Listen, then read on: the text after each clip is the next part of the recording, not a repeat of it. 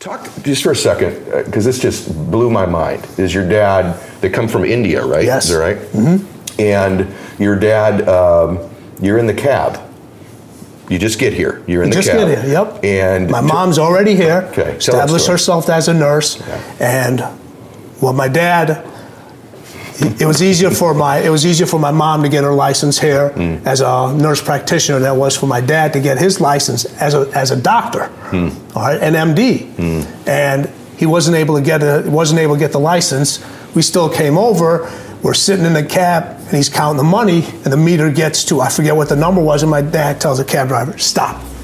And you're a little boy, right? We're a little boy. Yeah. I was four years old. he said, stop.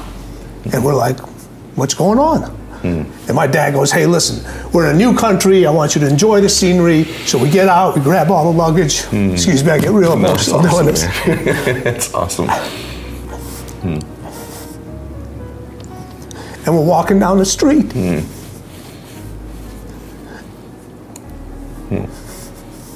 That's awesome, brother.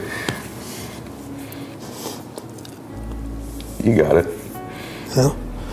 We're walking down the street with his luggage, and he's showing us the different scenery and so forth.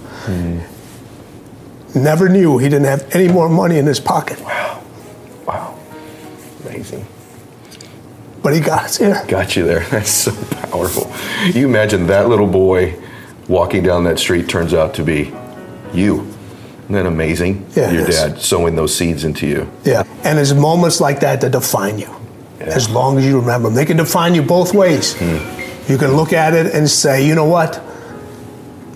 You can use that as an excuse. My dad came to this country, he didn't have any money, he never gave me anything, he never did this, and people do that. Or you can look at it and say, he gave us everything.